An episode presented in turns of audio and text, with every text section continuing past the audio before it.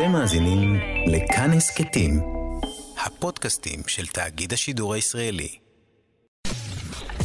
אתן מאזינות ואתם מאזינים לכאן הסכתים. כאן הסכתים, הפודקאסטים של תאגיד השידור הישראלי.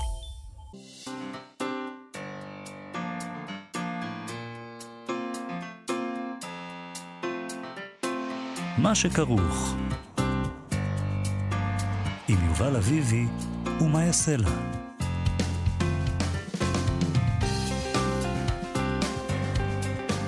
שלום, צהריים טובים, שבוע טוב, אנחנו מה שכרוך, מגזין הספרות היומי של כאן תרבות, כאן כל יום ב-12 בצהריים, בשידור חי ב-104.9 או ב-105.3 FM. אפשר גם למצוא אותנו בהסכתים, בכל זמן ועת, תחת השמיים. איתנו באולפן איתי אשת שלנו, על ההפקה, על הביצוע הטכני, משה מושקוביץ, שלום לכם, שלום יובל אביבי. שלום מאיה. זה נשמע מאוד חמור, יובל. שלום, אז זה בגלל פשוט. ברונו מרס, שיש לא. עוד הופעה, כי אמרו את זה אה. בחדשות, אז אני מבינה שזה חשוב. אני מרגיש שהקול שלי לא מאה. אה, Mm. אה, לא מאה אחוז. היו הרבה צעקות בשישי שבת. הבנתי. אבל לא ביני לבינך הפעם. לא, לא. אוקיי. התחיל בחמישי. בערב, ומשם זה רק... מזל שאתה יכול לנוח, כי בימי החול. בדיוק, פה, על חשבונכם, מתגלח על חשבונך, מה שנקרא, נכון. כרגיל. אה, אנחנו נדבר היום על בוצ'אץ', אנחנו מכירים את העיירה הזאת קודם כל, כעיירה שממנה הגיע עגנון, אבל זו גם, כמובן, העיר שבה התחולל טבח איום במלחמת העולם השנייה. בטבח הזה נמחקה הקהילה היהודית של העיר, ובתוכה, בתוך הקהילה הזאת, גם נמחקה המשפחה של פרופסור עומר בר-טוב. הוא כתב על זה את ספר המחקר האנטומיה של רצח עם. ועכשיו יוצא ניסיון נוסף שלו להתמודד עם העבר הזה, שהוא גם לאומי וגם אישי, והפעם באמצעות פרוזה, הגרזן והפרפר. אנחנו נדבר איתו היום ונשאל אותו למה צריך פרוזה כדי לפענח את המקרה הזה. אחרי שנים ארוכות שבהן הוא חקר את זה כהיסטוריון, מה יש למחקר האקדמי, מה יש לספרות להציע שאין למחקר האקדמי? תראה, בעיקר הוא לא הצליח להתחקות אחרי המשפחה שלו נכון. באופן פרטי, אתה יודע, האנשים האלה, מה בדיוק קרה, לאן בדיוק לקחו, איך זה בדיוק התרחש. אז נכון. הוא, אה, אפילו שהוא היסטוריון, ואת ההיסטוריה הוא יודע, ואת ההיסטוריה שם הוא כן חקר, הוא עשה את, את הדבר הנפלא הזה, וכתב כי פרוזה. אני מאוד אוהב את זה. הפרפר והגרזן, כך נקרא מהמם. הספר, אני מאוד אוהב את זה כי אנחנו צריכים להבין שלעולם האמיתי יש המון מגבלות, ולפרוזה אין אותן. וזהו זה, אתה יכול לעשות מה שאתה רוצה. נכון. מצד שני, כן צריך להגיד שזה ספר שיש בו המון אה, תוך, אני מאמין, אני לא מבין בזה כמוהו כמובן, אבל אני מאמין שחלק נרחב ממה שהוא כותב, יש לו אה, תוקף היסטורי. ואז זה גם כן בעיה מסוימת. למה זה בעיה? כי זה אתה נפלא. לא יודע אם מה שאתה... אה, אתה, כי אתה רוצה לדעת מה כאן באמת, ומה אתה כל הזמן שאלת את עצמך אם זה היה באמת או לא, כן. וכל מיני כאלה. כן. לא, שזה לא דבר שאמור לקרות בפרוזה. פרוזה אמור שאלה. מטופשת, בדיוק, למה לך לשאול את עצמך? בוודאי, אה, בגלל, כיוון שאתה יודע שיש דברים אמיתיים, אתה אומר לעצמך, רגע, אבל עכשיו נניח אני מתווכח עם מי- איזה- מישהו על מה שקרה שם. מה, על רצח עם בעד או נגד? מה הוויכוח? לא הבנתי.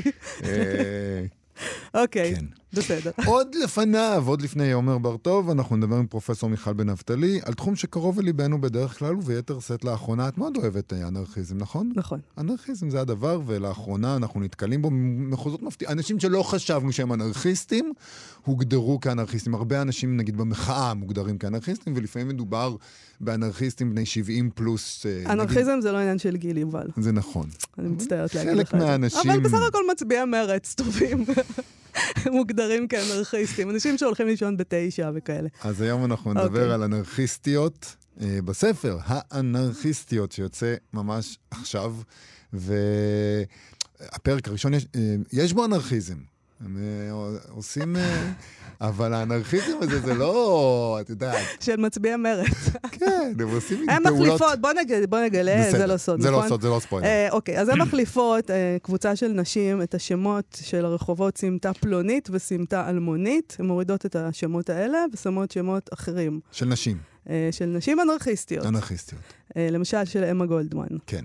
אז אה, יופי, וואו, איזה מעשה. זה לא דבר שלא. נעשה, כן? אנחנו יודעים שכאילו את, אה, את... אבל זה נורא... אבל אני חושב שזה... קודם כל, יש שם עוד אנרכיזם אחד שהוא קצת יותר אה, אלים, אבל... אה, אבל... אה, זה לא, כן, סליחה. לא, לא, תגידי. אז זה לא הנקודה לדעתי בספר. בדיוק. אה, זאת לא האנרכיזם- הנקודה. לא, האנרכי... יש שם אנרכיזם. האנרכיזם הוא... התנגדות, אבל התנגדות אחרת. אני חושבת שכל הסיפור בספר הזה, זה העניין הזה, התחושה של הנשים האלה, שהן כבר לא קשורות לשום דבר ממה שקורה פה, שהכל נגדן, Mm-hmm. איזו תחושת אה, זרות וניכור. ואז כן. הצורך הזה, או השאלה הזאת את עצמך, האם לעשות פעולה. מה, מה אתה עושה במקרה כזה? האם לפעול, או מה, לסגור את הדלת בבית ולהישאר בבית, לשבת. אני חושב גם שהאנרכיזם של הנשים האלה מתבטא הרבה פעמים באי המוכנות לקבל את הפוזיציה שלהן. זאת אומרת, אי המוכנות לקבל את העובדה שנולדתי ככה, לקהילה הזאתי, והתנועה מתוך, ופ... אה, ומחוצה לה, החוצה ופנימה, היא אנרכיזם האמיתי. לא לקבל את המקום שיעדו לך, אולי. אוקיי, אנחנו נשאל את מיכל בן נפתלי, כן. מה היא חושבת. למרות שכשאנחנו קוראים ספר, או לפחות כשאני קוראת ספר, לא אכפת לי מה הסופר חושב. בכל זאת, נשאל אבל אותה. אנחנו מזמינות. מזמינות אותה כדי, כן, בכל אופן. טוב, לפני כל זה אנחנו מדברים פה הרבה, יובל, על הבינה המלאכותית, ולאחרונה גם על תלמוד. אה, כי יש לנו פינת תלמוד, אה, קוראת לסדר, אה, עם חיה גלבוע, שעוסקת בסוגיות מהתלמוד, והנה שני הדברים האלה מתחברים במקום מפתיע, בריאיון של רוני דורי עם מישהו שהיא קוראת לו גורו הטכנולוגיה. אני לא שמעתי עליו עד אז, אבל זה לא אומר שהוא לא כלום. גורו טכנולוגיה. אני- גם אני, דרך אגב. לא שם, אבל קוראים לו ג'רון לניר. אה, הרעיון הזה, שהוא מאוד מעניין, התפרסם במוסף כלכליסט. הוא אומר שם שהפחדים שלנו מהבינה המלאכותית, הם בעצם הם הפחדים הלא נכונים, אה, ושואלים אותו, רוני דורי שואלת אותו, מה הבינה המלאכותית צריכה להיות, וככה הוא עונה. הבינה המלאכותית צריכה להיות יותר כמו התלמוד, שבו דורות שונים, במקומות שונים, מוסיפים הערות על מסמך אחיד, והן מאורגנות באופן לא היררכי. זה מדהים ורלוונטי מאוד לחשיבה שלי על מציאות מדומה. העיצוב של התלמוד מוכיח את ההיתכנות של עבודה קולקטיבית, שבה אנשים משתפים פעולה בלי לשכוח את האנשים. זה מעניין, כי מה שהוא אומר בעצם שמה שאנחנו קוראים לו בינה מלאכותית זה בעצם אה, דברים שאנחנו מדברים עליהם. זה איסוף ומיצוע סטטיסטי של כל הדברים שכתבנו, בני האדם בעבר, ואז הבינה המלאכותית מוציאה את זה כאיזשהו דבר חדש. הוא פשוט בחינה של... וזה יפה, זה לחשוב על זה, על התלמוד ככה. אה, הוא מתייחס שם גם לדמות של הגולם, אותו גוש חמר שלשו אותו לצורת אדם והפיחו בו חיים באמצעות האותיות, חוכמת הנסתר. גם הגולם הופיע אצלנו באחת התוכניות האחרונות, שדיברנו בה על טקסטים הכל מסוכנים. קודם כל הופיע אצלנו, ואז אנשים אחרים קיבלו את הרעיונות שלנו. מספיק לגנוב לנו, אז אה, ג'רון, חביבי. ג'רון. אה, אז הוא אומר, בהמשך למה שאת אמרת, אה, בהמשך למה שקראת, הוא אומר ככה, לא צריך ליצור פנטזיה שבה אין אנשים, כלומר, שיש בה בינה מלאכותית שמנותקת מאנשים. אה, ויש רק ישות קולקטיבית חדשה, הוא אומר. המשמעות היא שאפשר לייצר שיתופי פעולה בלי גולם. התלמוד מוכיח את זה. התלמוד הוא למעשה אנטי גולם. אם נתחיל לחשוב עליו ככה, כשנבקש תמונה של חתול בחליפת חלל על הירח, אופה פיצה בוואקום, שזה דברים שאנשים מבקשים מהבינה המלאכותית מסתבר לצייר להם, או טקסט לקוד תכנות, שזה עוד דבר שאנשים מבקשים, נקבל תשובה שרוב, אה, שרוב התוצאה שקיבלנו משויכת ל-14 אנשים, וברמה פחותה יותר לעוד אלף איש, וברמה פחותה עוד, עוד יותר לעוד עשרת אלפים איש. אבל יהיה אפשר להתחקות על עקבותיהם של אותם 14 איש ברשת, ובמקרים מסוימים הם גם יקבלו תשלום, ותיווצר כלכלה חדש, וכלכלה חדשה, וזו תוצאה שאני אוהב. זאת אומרת, הוא אומר, קרדיט, הוא מדבר על קרדיט, על בעצם איזה זכויות יוצרים. אה, זאת אומרת, זה, מישהו, יש איזה אדם שחשב על הרעיון, כן, או כמה אנשים. כן. זה לא בינה מלאכותית, זה איזה רובוט שחושב לבד, נכון? כן. אז הוא אומר, אז הנה, אנחנו כן. נגיד, הנה האנשים האלה, שמהם לקחתי. כן. 14 איש שיצרו את התשובה הזאת, שמהם אה, ארגנתי את האוסף הזה. זה מעניין בעיניי גם בהקשר של כתיבת טקסטים, כן? טקסטים של פרוזה. מהפחד שלנו ממכונה שתייתר את הכותבים וגם אותנו. מה, שאנחנו, מה אנחנו מפחדים בעצם כשאנחנו מדברים על בינה מלאכותית יוצרת? אנחנו מפחדים שניצור איזה גולם בעל חיים, יצירתי, חכם, שידע לכתוב יותר טוב מאיתנו. אבל אם נחשוב על הטקסט שהוא מייצר, בעקבות הדברים ברעיון הזה, אנחנו יכולים להבין שהטקסט הזה מגיע מחיבור איזה חוכמה יצירתית של כמה אנשים שכתבו לפני כן, ולאנשים האלה ידעו איך להגיע. ואז, כרגיל, כמו שתמיד קורה בעולם השלי, הספרות, כשאתה יודע מי כתב את הטקסט, אתה משלם לו. זה תמיד תמיד ככה, תמיד מקבלים המון כסף על טקסטים שמחברים, אז גם במקרה הזה זה יקרה. הוא אומר שם ככה, האנשים שתרמו לבינה הקולקטיבית צריכים לכל הפחות, אפרופו מה שאמרת עכשיו, לקבל הכרה, יוקרה, אנחנו בהון הסימבולי, יובל, אם עוד לא הבנת את הסיפור, איזה תשלום. וזה הרבה, הון סימבולי, תראה איזה. הון, זה מטורף. כן. אסור שישכחו אותם, כי הם בני אדם. גם אנחנו בני אדם. והתלמוד עושה את כל זה. הוא אומר, הנה האנשים, וגם ויקיפדיה בנויה ככה. אם כי היא קצת פסאודו-תלמוד, כי אפשר להציץ להם מאחורי הקלעים ולראות איפה אנשים עשו שינויים בתוספות. אבל בגרסה אחת מעורבבת, כאילו אנשים עשו סימולציה לדרך הלא נכונה לעשות בינה מלאכותית. זה, זה מה שהוא אומר על ויקיפדיה, אוקיי? כן. התלמוד יותר טוב מוויקיפדיה, ומהדרך הנוכחית שבה אנחנו ניגשים לבינה המלאכותית, ובעיניי הוא המודל שעלינו להשתמש בו עבור עתיד הבינה המלאכותית. אני חושב שזה מהמם איך שהוא מדבר על זה, וזה דבר מדהים כיוון שהוא איש של תכנות, נכון? הוא גורו טכנולוגיה, הוא בן אדם שיוצר תוכנות. והוא... התוכנה היא לא יכולה להיות כמו התלמוד, היא חייבת להיות משהו מאוד מאוד קונקרטי שכותבים אותו ואז הוא עובד. הוא חייב ליצור איזה, איזה משהו מיידי. התלמוד עובד די הרבה שנים. נכון, בעצם. אבל, אבל מה שהוא אומר על אנשים. התלמוד זה שהתלמוד מוסיפים עליו עוד נדבך ועוד נכון. נדבך ועוד נדבך. וזה מאוד יפה בעיניי שבן אדם שעסוק בדברים שהם לכאורה כל כך קונקרטיים, כמו אה, אני אכניס X וה, וה, והאלגוריתם הזה יוציא לי Y, בעצם אה, חושב על זה ככה. זה יפה. אנחנו מה שכרוך בכאן תרבות, חזרנו עם האנרכיסטיות, ספר חדש של פרופסור מיכל בן נפתלי, שיצא עכשיו בהוצאת פרדס, וככה היא כותבת שם. אנחנו עומדות לשנות את כיוון הצמיחה שלנו, את כל החינוך שקיבלנו, להפוך מאלה שמופקדות על הסדר לאלה שמערערות אותו. לא מחליפות אותו בסדר אחר. אנחנו עומדות לשקוע עמוק עמוק בתוך יסוד האי-סדר. זו המלאכה, המלאכה שלפנינו. מעשי המרי שלנו יהיו הצגות ראווה. בכל פעם נתכנן פעולה אחת, התפרצות קטועה, ממוקדת ותכליתית של הזעם שלנו, כמו מופע תיאטרלי מרהיב של זיקוקין דינור, שלא עומד לשנות דבר בעולם, אלא רק להפגין את עצם הופעתו המטאורית, האלימה, המיידית, המכילה את עצמה, המכלה את עצמה. המעשה יבוצע עד תומו ויחלוף, אבל ישאיר אנשים פעורי פה לתהות עליו. על מה בעצם אפשר אותו, ובזה יהיה כוחו. זה יהיה מימד הזמן של הפעולה הנשית במרחב הפומבי, וזוהי מחשבת המהפכה שעתידה לצאת מהחדר הזה. מחשבה אסתטית, לא רציונלית, לא תועלתנית. המדדים להצלחה וכישלון אינם מעשיים. את כל כוחות היצירה שלנו נשקיע בתכנון האירוע עצמו. זה הרגע שבו מאבק הופך מצודק לאסתטי, ולכן גם א-מוסרי ואפילו ללא מוסרי. אנחנו מביאות בחשבון שמי שתוליך את המעשה הזה עלולה גם להפוך לקורבן שלו. בספר הזה יש קבוצת נשים שהקריאה והכתיבה מחברות ביניהם, והן יוצאות למעשה אנרכיזם בניסיון לבצע מהפכה, וזה כמובן לא דבר שקל לעשות, אבל יכול להיות אפילו שזה לא העניין המרכזי. אתה חושב אה, שהן מנסות. לעשות מהפכה? אני לא חושבת. אולי להפך אפילו. לא, גם היא כותבת כאן נכון. מראש, זה לא עומד להצליח. זה לא עומד להצליח, זה לא תועלתני. נכון. פרופסור מיכל בן נפתלי היא חוקרת ספרות, מתרגמת וסופרת, כלת פרס ספיר, היא כתבה בין היתר את המורה בגד מאש והקבוצה. שלום, מיכל בן נפתלי. שלום, מאיה, שלום, אה, יובל. היי. אז קצת uh, כתבת פה uh, בעצם, אולי עכשיו בעקבות ההערה של מאיה על מה שאני אמרתי, על מה שקראתי, כתבת פה בעצם מניפסט קטן. אה, כתבתי מני... לא, אני לא לא בטוחה.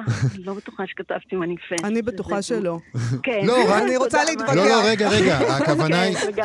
הכוונה- היא לא לספר כולו, אלא רק לקטע הקצר שקראתי פה כן, עכשיו. לא כתבתי טקסט שאפשר להתווכח עליו במובן הזה, אבל נכון. זה, כן, זה לא... זה לא... מאיפה בא לך, מאיפה באו האנשים האלה? בוא נתחיל עם זה. Mm. והדבר הזה שהן צריכות לפעול, או שואלות את עצמן בכלל, מה עושים עכשיו? מהמם.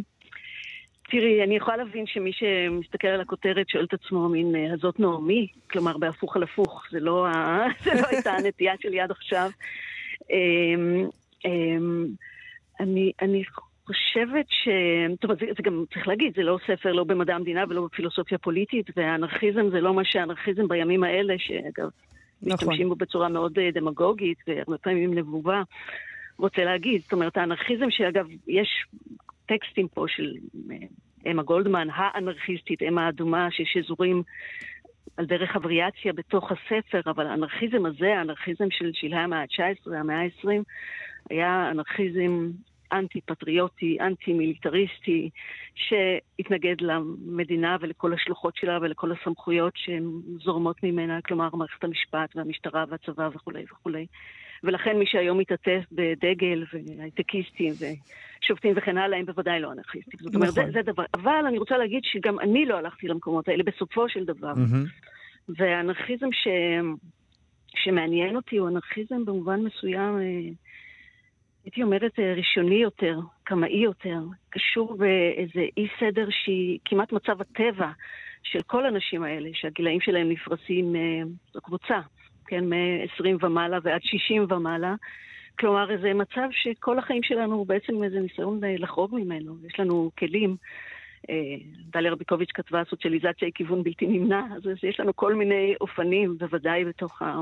זה ספר מאוד לוקאלי במובן הזה. הצבא, חזרה בתשובה וכולי וכולי, יש לנו כל מיני דרכים לחמוק מאי סדר הזה ולעשות סדר בחיים שלנו.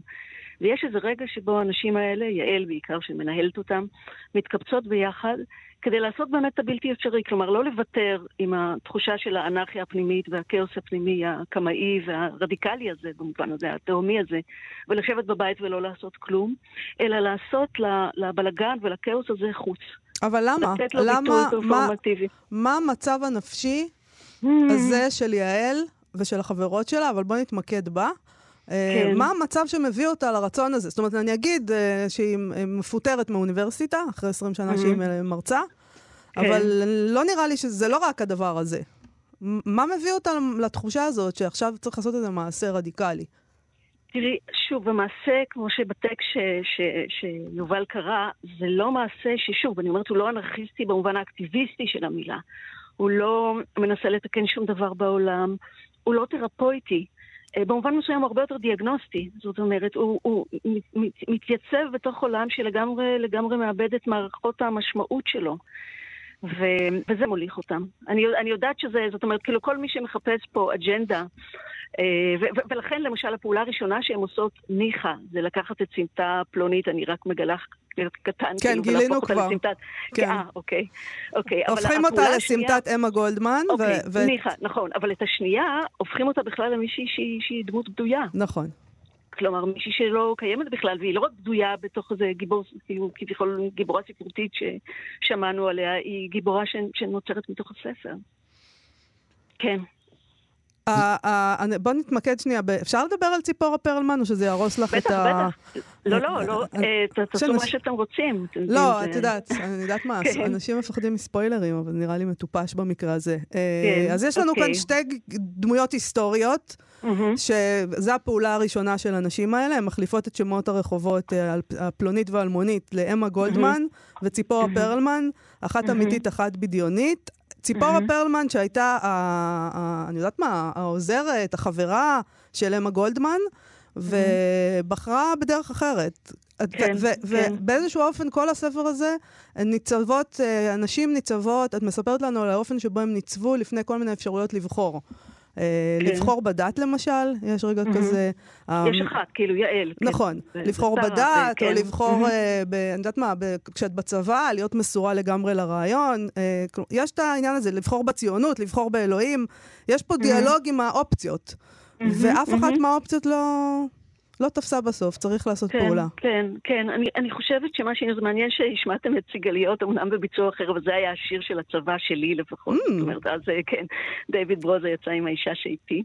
אז אה, וזה זה רגע שתמיד עניין אותי בספרות, אה, גם בכיתות שאני מלמדת. אני כאילו חווה אנשים שכותבים על הילדות שלהם בצורה מאוד משוחררת ומשחקית, וברגע שמגיעים לנעורים, אה, בגלל שיש איזה מין אה, חוט של רצינות שמשוך על הנעורים והאידיאליזציה, לא משנה מה מושא האידיאליזציה, הוא יכול להיות אה, בן אדם שאני מתאהבת בו, הוא יכול להיות פיסת אדמה, הוא יכול להיות תנועה, תנועת נוער, והוא יכול להיות גם הצבא, אבל הרגע הזה שבו האמונה היא שלמה ותמימה, ואיזה טריגר לעשות מעשה שבו אנחנו באמת ניצבים, ו- וקשה מאוד, אני חושבת, אני לא יודעת איך את מקדישה ביחס לשירות הצבאי שלך, אבל... אה, זוועה. כן, היה זוועה. בדיוק, לא, זה, זה, הדבר- לא, אבל לי זה לא היה זוועה, זה בדיוק מה שאני אומרת, זה ממש לא היה לי זוועה. זאת אומרת, הייתי בתוך הפעולה, הייתי בתוך איזה, לא יהיה קוד של אמונה, ודאי שלא, אבל משהו מאוד שלם במובן התמים והחף שבו הרגשתי שאני נותנת חלק ושנותן לי משמעות. כן. ואני בוודאי לא יכולה לזהות בנערה ההיא את מי שמקץ חמש שנים או משהו תגלה את, אה, ההגות של דרידה, כן, ואת הדקונסטרוקציה. ואת הפיצול, ואת האמביוולנטיות, ואת הבטנה, אז, ואת את, כל את, ה... מה, אז איך את מסבירה את זה לעצמך? זה פשוט היה הדבר הזה שכשאנחנו בנעורים, אנחנו... אני, אני פשוט אהבתי מישהו, אז uh, האמנתי בו, לא, אבל נכון, כאילו... זה בדיוק, לא, זה בדיוק מה שאת אומרת, ברור. אז הייתה אידיאליזציה, והדבר הזה שהוא בלי סדקים, אני לא אומרת שכל נערה חווה את זה בהכרח. אני חושבת שבמובן מסוים אנחנו באמת נידונות להיזהם מהנערות שהיינו, כן. אבל יש משהו נערי ביכולת של האידיאליזציה הזאת, כמו שהיא עוברת משלב אחד לזה, זה, זה וזה חזרה בתשובה, ואולי חיים אקדמיים, והרגע הזה שבו אנחנו מתבוננים עין בעין בסדק, בתהום, כלומר, במשהו שקודם, באיזה מצב טבע שקודם לכל ההסדרים האלה, לכל התהליכי המשמוע הזה, עניין אותי, והוא בעצם מחבר בין כל האנשים האלה בתוך, ה, בתוך הספר, שאולי במובן מסוים הם גם גלגולים של, של אותה אישה. כן. הספר הזה, נגיד, אה, כאמור, הוא מתחיל באמת בפיטורים של יעל הגיבורה, היא אוספת, אה, מקבצת סביבה את הקבוצת קריאה אה, של נשים, וזה הפרק, זה הפרקים הראשונים, ואז בעצם אה, אנחנו חוזרים אחורה וקדימה בזמן, בכל פרק סביב דמות של אישה אחרת, לתקופות קודמות בחיים של יעל. המבנה הזה שבחרת בו, הוא קשור לדברים האלה שדיברת עליהם מקודם, על, ה, על הפירוק, על הפער, על הסדק. המבנה הזה הוא גם כן משהו שרצית אה, שדרכו זה יתגלם? תראה, זו שאלה מעניינת. אני, אני רוצה להגיד בוודאי. זאת אומרת, אני חושבת שבתקופה שבה אנחנו חיים, זאת אומרת, הרבה פעמים אני רואה במדורי הביקורת שהם מתעלמים משאלת הצורה ושאלת התוכן היא הופכת להיות העיקר. אבל קודם כל אני חושבת שתמיד, גם בריאליזם ובניטורליזם הכי הדוק של המאה ה-19, הוא היה תמיד אילוזיוניסטי. זאת אומרת, שאלת הצורה ניצבה בפניו, אבל על אחת כמה וכמה בתקופה כזאת, שיש כל כך הרבה מדיומים שמספרים סיפורים. אז השאלה של איך לספר סיפור היא שאלה קריטית כמובן, ולכתוב דבר לינארי, דבור על אופניו, זה... זה... אה, אז יש פה גם באמת איזו פרשה שמתגלה, זאת אומרת, הטקסט הזה של ציפורה פרלמן שנכתב בכלל שהיא הייתה בת 90, ו... וזה דבר אחד שאני, שאני רוצה להגיד, ששאלת הצורה והפרגמנטציה של הצורה והאופן שבו היא מפעילה את הכאוס אתה לגמרי צודק. ושכחתי מה הדבר השני שרציתי להגיד. אז, אז, אני, כן. אז אני אשאל מיד, את מ- מובילה אותי לדבר אחר, את מדברת על הטקסט הזה שהיא כתבה, אבל לא רק הטקסט הזה מופיע בו, כמובן, זאת קבוצת קריאה, מופיעים שם... אה, יש שם הרבה רפרנסים לטקסטים אה, בספר, יש כל מיני טקסטים שמציצים, ו- ובמובן הזה זה ספר שאולי מדבר על קריאה וכתיבה כפעולות עוצמתיות, כפעולות שכן מובילות, אה, שכשלעצמן הן פעולה עוצמתית והן גם מובילות לפעולה, לעשייה. אה, אפילו אם זה לא תמיד הפעולה שאנחנו חושבים עליה כפעולה מהפכנית, תועלתנית, אבל כן, זה כן משהו שיש בו אפקט, ואני שואל את עצמי, האם את עדיין מאמינה בזה? בעולם שלנו היום, שטקסטים יכולים להיות דבר שמעבירים אותם מיד ליד, והם הופכים להיות מין משהו שקבוצה מתאחדת מאחוריו, ושהולכים ועושים איתו דברים, ו- ושהקריאה כן. והכתיבה הן כל כך כל כך אה, אפקטיביות. Uh, התשובה היא כן, אבל אני רוצה להסביר למה אני מתכוונת. אני. חושבת כמה דברים. האחד הוא, למשל תיקח את תקופת הקורונה, שבו היה ציווי מלמעלה, שאומר לנו להיות נפרדים, וכל אחד ואחת צריכים לדאוג רק לגוף שלהם, ואנחנו בתוך משהו, כן, מאוד לא אזרחי. ו- והפרגמנטציה והחסך מצטבר, ו- ופתאום יש פוסט-קורונה, ואנחנו יוצאים לרחובות, ואי אפשר להעניק לנו את חוויית היחד או את האנחנו באופן אחר, זולת דרך היציאה. זאת אומרת, יש משהו בחושניות, באפקטיביות של, באפקט, אני מתכוון, בריגוש הגופני של יציאה החוצה, שאין לו תחליף כנראה, גם לא בעידן של וירטואליזציה, ו... ויחד עם זה, אנחנו שואלים את עצמנו מה אנחנו הזה, זאת אומרת, מה התוקף של האנחנו, מה היחד הזה, מה הוא אומר.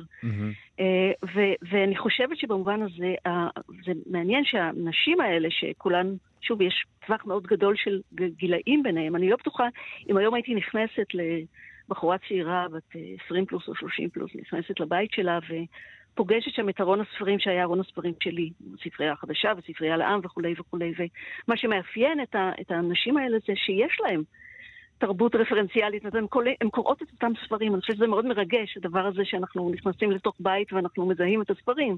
כן. זאת אומרת, אנחנו מזהים את התרבות המשותפת. אז, אה, אז זה, זה תשובה מ- מסדר אחד. אני חושבת שכתיבה היא פעולה, היא בוודאי שהיא פעולה. היא פעולה של הדמיון, היא יכולה להיות פעולה דיאגנוסטית, ש, חושפת בצורה לפעמים עוצמתית יותר רגישות או רגישויות של תקופה. וכמו למשל, כן, המילה אנרכיזם, אתה יודע איך זה עלה לי? זה היה ב-2017 שהתחלתי לכתוב את ה... ולא בגלל שאני אזרחית כל כך מוצלחת, כן, אבל כאילו משהו ביד הכותבת אה, ראה הקדמת את זמנך, אבל במובן בדיוק, הזה. בדיוק, זהו, כן. לכן אני אומרת, זאת נעמי, אבל למה זה קרה לי? כי, כי הכתיבה, וכמובן לא רק במקרה שלי, אני יכולה לחשוב על הרבה מקרים. אה, תקראו למשל את הספר של אה, אילנה ברנשטיין, חמותו של תמוז, על העונש שמתרחש ליל חתונה. כן. וכאילו, וכל הזמן היחסים שלהם יחסים של אינוס. אז למה צריך אונס? כאילו, למה צריך גם אונס? אז ברור שבעלילה צריך אונס כדי, ש, אה, כדי שתתבטל החתונה. אבל צריך אונס גם כי בלי לצעוק אונס, אף אחד לא ישמע את זה. ו- ואני חושבת שבמובן הזה זה מתכתב עם, עם תקופה שצריך להשמיע דרך אמפליפייר דברים, כדי לחצות את סף רגישות מסוימת. אז במובן הזה אני חושבת שכן, שספרות מתכתבת אה, עם תקופה ושהיא פעולה, היא ססמוגרף שמפעיל ולפעמים מגביר את מה שמתחולל מתחת לפני השטח. עכשיו, עוד דבר מאוד מרכזי פה, אנחנו מדברים על האנרכיסטיות, לא על האנרכיסטים. הקבוצה היא של נשים, היחסים המתוארים זה יחסים בין נשים, או נערות, או חיילות, לא משנה, אבל זה, נשים עומדות פה במרכז, גברים, מוצאת אותם, כאילו, הם בכלל לא בסיפור. איפה הם? זו שאלה. טוב, אני מבטיחה שבספר הבא. גבר, את אה, מכירה את האגו הגברי, אנחנו לא, צודק, נתמוטט, אנחנו על סף קריסה.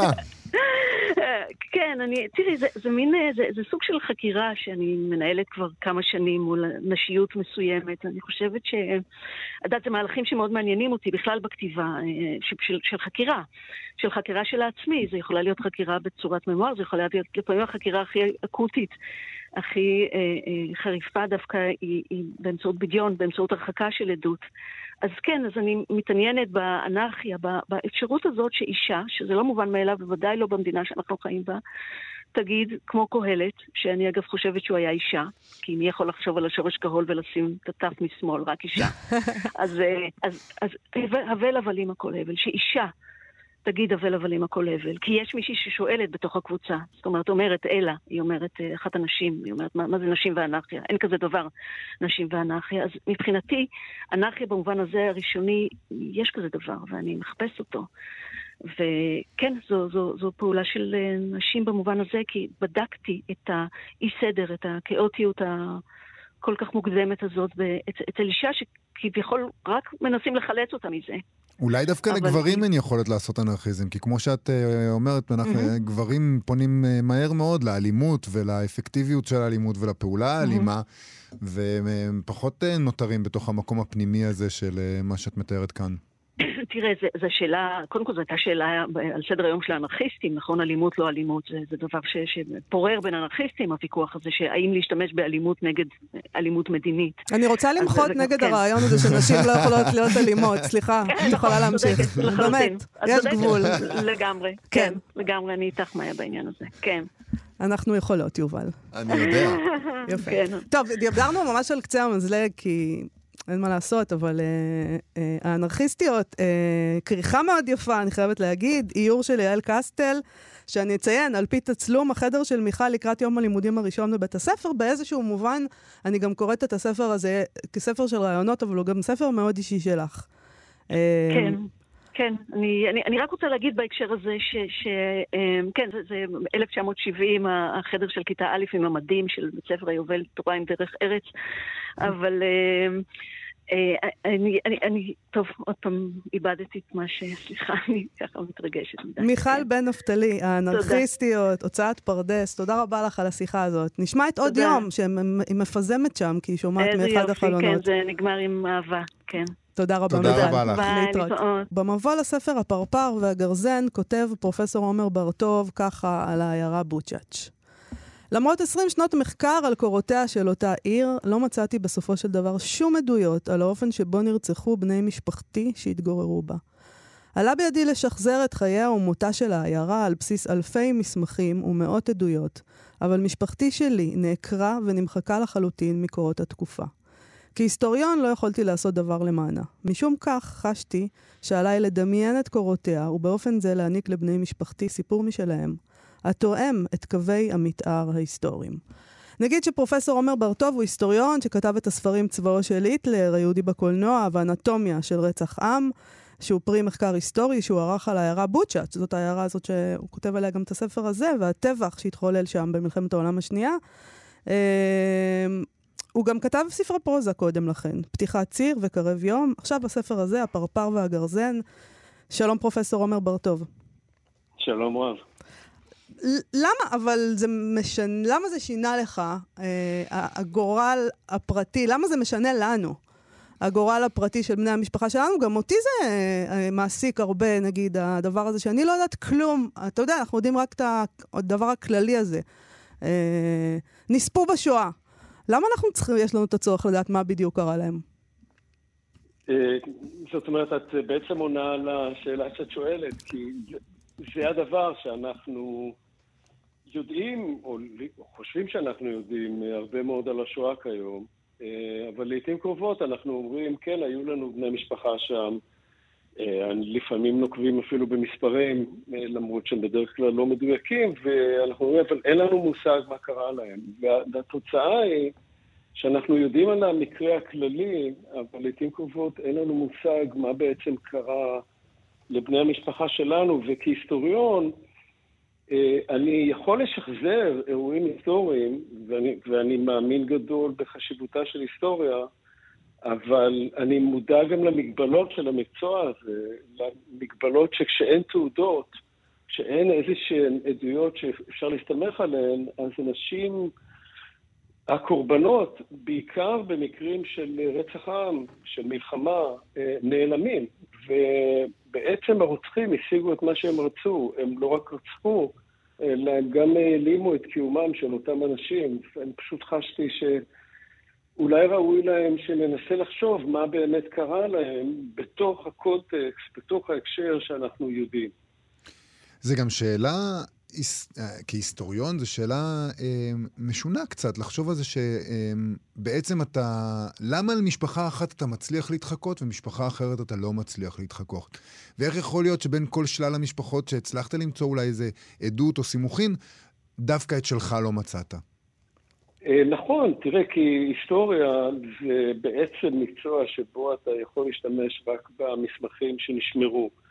ומסמכים נשמרים באופנים שונים. בדרך כלל מסמכים של מדינות, של צבאות, של בירוקרטיות, ובין היתר של אלה שמבצעים דברים כמו השואה, נשמרים טוב יותר מאשר מסמכים של אלה שנחשפו למעשים האלה. ומה שנשאר מהם זה די מקרי. אז יש כאלה שאנחנו יודעים עליהם יותר, ויש כאלה שאנחנו יודעים עליהם פחות. אבל הרבים, הרוב הגדול, אנחנו לא יודעים, אה, גם אלה שאני כתבתי עליהם, גם אלה שהצלחתי למצוא עליהם עדויות, לעיתים קרובות זה משהו מאוד פרגמנטרי, אנחנו יודעים אה, מה קרה להם, אבל לעיתים קרובות לא מאיפה הם הגיעו, לא את כל הפרטים. אז אה, במקרה הזה אני בחרתי לספר סיפור שהוא הסיפור של המשפחה שלי, אבל הוא כמובן הוא לא בדיוק הסיפור של המשפחה שלי, כי אם הייתי יודע בדיוק מה קרה, אז הייתי יכול לכתוב את זה בספר להיסטוריה, בספר היסטוריה. אה, בחרתי לספר סיפור כזה כמעין, הייתי אומר, ניסיון להציל מן, ה, מן העבר הזה ש, שנמחק איזה שהם חיים, איזה, איזשהו מקרה שהוא במידה רבה מייצג מספר גדול מאוד של, של בני אדם שנעלמו ללא כל זכר. זה מספק? זה מספיק לך להגיד, אני, אוקיי, אני, זאת אופציה למה שאולי קרה להם, וזה, אז כאילו, זה, זה בסדר? אה, לא, זה לא מספק, אבל זה מה שיש. זאת אומרת, זה... אה, אה, מה, ש, מה שהיה לי, אני דיברתי עם אה, אימא שלי, ערכתי את הרעיון ב-1995, שלוש שנים לפני שהיא נפטרה. זה בעצם היה הפעם הראשונה שהיא סיפרה לי על ילדותה, כי שאלתי אותה, והפעם האחרונה כי היא נפטרה שלוש שנים אחרי. ובשיחה הזו היא הזכירה בני משפחה, רבים מהם לא שמעתי עליהם אף פעם.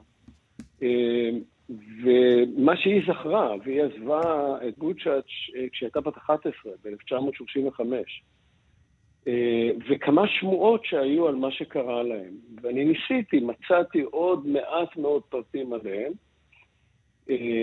אז היה לי איזשהו שלג אבל את היתר הייתי צריך לדמיין, אלא שהאופן שבו דמיינתי את זה, אה, כמו שראיתם בספר, הוא דרך מסמכים. המסמכים האלה, חוץ ממסמך אחד, הם לא מסמכים אמיתיים, אבל הם מאוד דומים למאות מסמכים שכן עבדתי איתם. אז ניסיתי לחשוב... כי ככה אתה יודע על... לספר סיפור כהיסטוריון? כן, כן. אז זה בעצם משהו שהוא בגבול, שהוא בין היסטוריה, כי כל ההקשר הוא היסטורי, והמסמכים הם מאוד כמו היסטוריים, מאוד דומים לאחרים, אבל בכל זאת הם לא קיימים, והייתי צריך להמציא אותם. גם אני רוצה רגע לשאול אותך על, על איך, איך שבנית את, ה, את הפרוזה הזאת. בפרוזה הזאת בעצם אתה זה שמספרים לו. אתה, יש שם נכון. דמות שמספרים, זאת אומרת, אתה הופך להיות התלמיד שלומד, לא הפרופסור, החוקר ש... ש... טלי מספרת. טלי מספרת הכל, נכון. והיא מביאה את ה... ו- וזה בעצם, אה, זה, זה תעלול שאתה עושה. אתה בור, כן. בורא את הדמות שלכאורה מחנכת את בן דמותך. אתה משחק פה עם בן דמותך הבדיונית, נקרא לזה. נכון מאוד. תראה, אה, וזה לא רק טלי, זאת אומרת, יש עוד כל מיני קולות שמספרים את הסיפור שלהם, ולפעמים מספרים את מה שסיפרו להם. אה, אני, אני בחרתי בזה אה, במידה מסוימת, משום שהיה לי קשה לחשוב על מין דמות בדיונית שיודעת את הכל. גם בגלל שאני באמת לא יודע, ואף אחד לא יודע, וגם בגלל שזה, עבורי, זה נראה יותר קרוב להליך שבו אנחנו באמת מגלים מה קרה. אנחנו עובדים עם כל מיני רסיסים של מידע שמגיעים אלינו מכל מיני מקורות. והניסיון להבין מה קרה, לא רק מה קרה עובדתית, אלא גם מה קרה אמוציונלית, מה קרה פסיכולוגית, מה אנשים זוכרים, מה, מה הם מרגישים שהם התחילו להבין במהלך הזמן, מה הם הסתירו, מה הם הכחישו. אה, כל זה מגיע דרכם, ולא דרך ההיסטוריון שכבר עשה לזה ניפוי וסידור.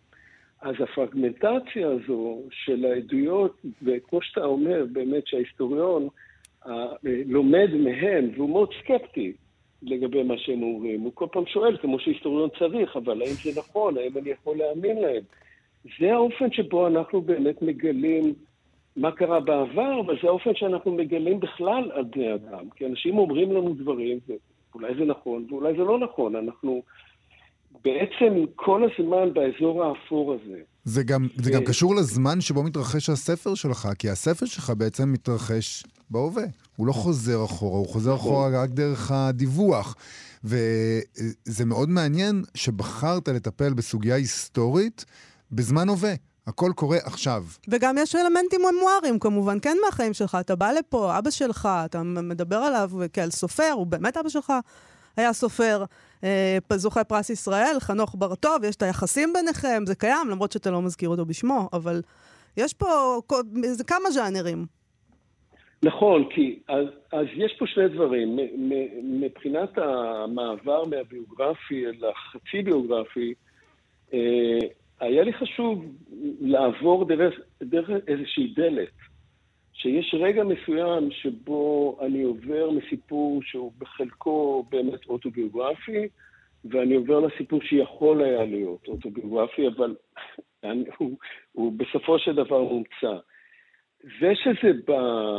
אה, ש, שיש בזה זמן הווה חשוב לי, בגלל שחלק גדול ממה שרציתי לומר הוא לא רק הניסיון להבין מה קרה בעבר, אלא איך העבר השפיע על דורות של אנשים שלא יודעים מה קרה בעבר, אבל הם יודעים שהיה משהו. הם, הם, הם, הם יודעים שקרתה איזושהי קטסטרופה, שהיה איזשהו אה, מעשה זוועה, ולמרות שהם לא יודעים מה הוא היה, זה השפיע עליהם, זה השפיע עליהם מדור לדור.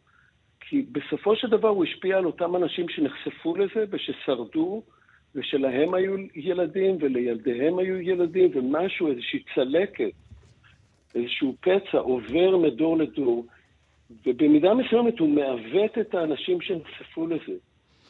והשאלה היא האם אם אתה חוזר למקום הפשע ומנסה להבין מה קרה שם, אז אתה יכול איכשהו לא להחלים מזה, אבל לפחות להתמודד עם זה בצורה מודעת יותר. זה נכון, וזה אתה... דבר שהוא של הדור שלנו, אני, אני חושב זה נכון, שכן. זה נכון. התיאור כן. של הספר מההווה זה באמת, אה, בעצם אתה מתמודד גם עם ההשפעה של כל האירועים האלה על ההווה ועל אנשים, על הדור השני והשלישי. אה, לצערי אנחנו צריכים לסיים, הפרפר והגרזן, ספר מאוד מעניין, פרופסור עומר, בר, עומר בר-טוב, הוא יצא בהוצאת עברית, תודה רבה לך על השיחה הזאת. תודה רבה לכם, ויש השקה של הספר מחר ב- בשבע בערב בחנות רידינג בדיזינגוף 43. היי, סליחה, אלנבי 43. אלנבי אלנבי 43, 43. רידינג, תודה רבה לך עומר, תודה רבה. להתראות. להתראות. ביי. אנחנו מסיימים עם אה, ידיעה שמצאנו באתר פרנס 24. ראית איך עשו את זה? שמעתי את זה, רגע, את זה? תגיד את זה עוד פעם. לא, לא, זה בסדר. הם מספרים לנו על הדרך שבה, שם, באתר הצרפתי לעילה הזה, הם מספרים לנו על הדרך שבה הצרפתים משתמשים בסופרי מדע בדיוני כדי להתכונן לעתיד. מתברר שמשרד הביטחון הצרפתי הקים את מה שנקרא הצוות האדום, שבו יושבים סופרים וגם מעצבים גרפיים. הם נדרשים לדמיין ולתאר איומים עתידיים שעלולים להפוך למציאות בעשורים הבאים, כדי שהממשל הצרפתי ידע איך להתכונן אליהם, שזה מעניין. את היצירות האלה הם מגישים לצוות אחר, הצוות הכחול, שבו יושבים אנליסטים של הצבא הצרפתי, שבוחנים את הסיפורים הבדויים האלה ומחליטים האם הם משקפים איום אמיתי או לא, ואם כן, מה הלקח המעשי שאפשר ללמוד מהם. ואיך אה, ליישם אותם. המטרה היא, הם אומרים, של הפרויקט, להוציא את האנליסטים מאזור הנוחות של המחשבה שלהם, לגרום להם להרהר בדברים שהם לא מעלים על דעתם בגלל הקיבעונות שלהם. אז הם לא הראשונים שעושים את זה. ארצות הברית, בארצות הברית קיים כבר שנים פורום סיגמה, שמציע ייעוץ מדע בדיוני לבכירים אמריקאים, וגם משרד ההגנה הבריטי חשף השנה מסמך של שמונה תחזיות אפשריות לעתיד שכתבו סופרי מדע בדיוני, אבל הצרפתים הם צרפתים, אז הם מתעקשים שהפרויקט שלהם הוא משהו אחר. הם אומרים, האנגלו-סקסים, ככה הם אומרים, ממוקדים בטכנולוגיה. אנחנו עושים את זה בסגנון צרפתי, הם כותבים על הפרנסז. הם חושבים על פילוסופיה, סוציולוגיה ופסיכולוגיה. הם לא יכולים סתם לדבר, הם חייבים להתנסה על מישהו, האנשים האלה. על אנגלו-סקסים בעיקר. באמת, כן. ת- תעמדו ב... תשבו בלול, חבר'ה. באמת, אנחנו לא רוצים להזכיר לכם את העבר שלכם. עוד אה, מגלים שם שאפילו הנשיא עמנואל מקרון מעורב בזה, הוא יצר קשר ישיר עם חברי הצוות האדום, כדי שיוכל לשאול אותם שאלות. הם גם נותנים דוגמה אה, לאיך זה עובד, מה הצוות הזה עושה. הם התבקשו לחשוב על סוגיות אה, שעלולות להתעורר עם השקת נושאת מטוסים חדשה, אוקיי? זה, זה הפרויקט שנתנו להם, זאת אוקיי. השאלה. הכיוון הפרוזאי שהצוות תפס כלל למשל איום מצד פיראטים. אה, יש דבר כזה עדיין, פיראטים יש, בים. בהחלט. והדבר הזה, מהנדסי, המהנדסים של נושאת המטוסים לא חשבו על זה. אז uh, בעקבות הדבר הזה שונו אמצעי הביטחון לטווח קצר. מדהים. יפה. תשמעי, אני לא בטוח ש... כמו שציינת לגבי העבר של הצרפתים, אני לא בטוח שהצבא הצרפתי הוא זה שצריך לתת את הטון לגבי איומי העתיד, או איומי העבר. מצד שני, אני מאוד שמח שיש פרנסה לסופרי צרפת, ויש תקציב, וזה עובד להם, ויופי. אני חושבת שזה מאוד מרגש. אני לא צינית לגבי זה בכלל. חבל שאתה משתמש בציניות כל הזמן, אני לא יודעת איך זה מועיל זה לך. הכלי היחיד שיש לי. אז uh, זה כלי מאוד מאוד מוגבל. Uh, אני חושבת uh, שהם מבינים, בניגוד אליך, שהדמיון שלהם מוגבל, ושהם מכירים את הדיסציפלינה שלהם, אבל יש להם נקודות עיוורות, כמו לכל אחד מאיתנו. הם פתוחים לגבי הדבר הזה, ולכן הם הולכים אל הספרות, ואני חושבת שזה דבר נורא יפה. Uh, להבין שאתה פוגש מישהו לא מהעולם שלך, זה הדבר הכי יפה והכי מסעיר שיכול להיות. Uh, ושיש דברים שאתה לא רואה, וחבל, כי אפשר לראות, יש עוד לראות. אני רק זה יפי, זה מקסים, אני אוהבת את זה מאוד. זה מקסים לפרוזה, אבל אם אתה צריך להתכונן, אתה שם עשרה מיליארד עכשיו אה, להכנה מפני אה, אה, שואה גרעינית, ומה שקורה זה שואה אקלימית, אז כאילו לא התכוננת טוב. מזל שלא שואלים אותך את השאלות, אלא מה? שואלים אה, סופרי מדע. הנה, עובדה שעל פיראטים הם לא חשבו. איך הם אז לא חשבו על פיראטים? מה, זה חדש? אתה תמיד- כמובן היית חושב על הכל, אבל לא. הם מוגבלים, הם לא כמוך. עד כאן תוכניתנו להיום, לפני שאני ממש ממש מתעצבנת. תודה רבה לאיתי אשת ומשה משה מושקוביץ שעשו איתנו את התוכנית. אה, עושה רושם שאנחנו נהיה פה גם מחר. אם לא יבואו פיראטים. להתראות. להתראות. אתם מאזינים לכאן הסכתים, הפודקאסטים של תאגיד השידור הישראלי.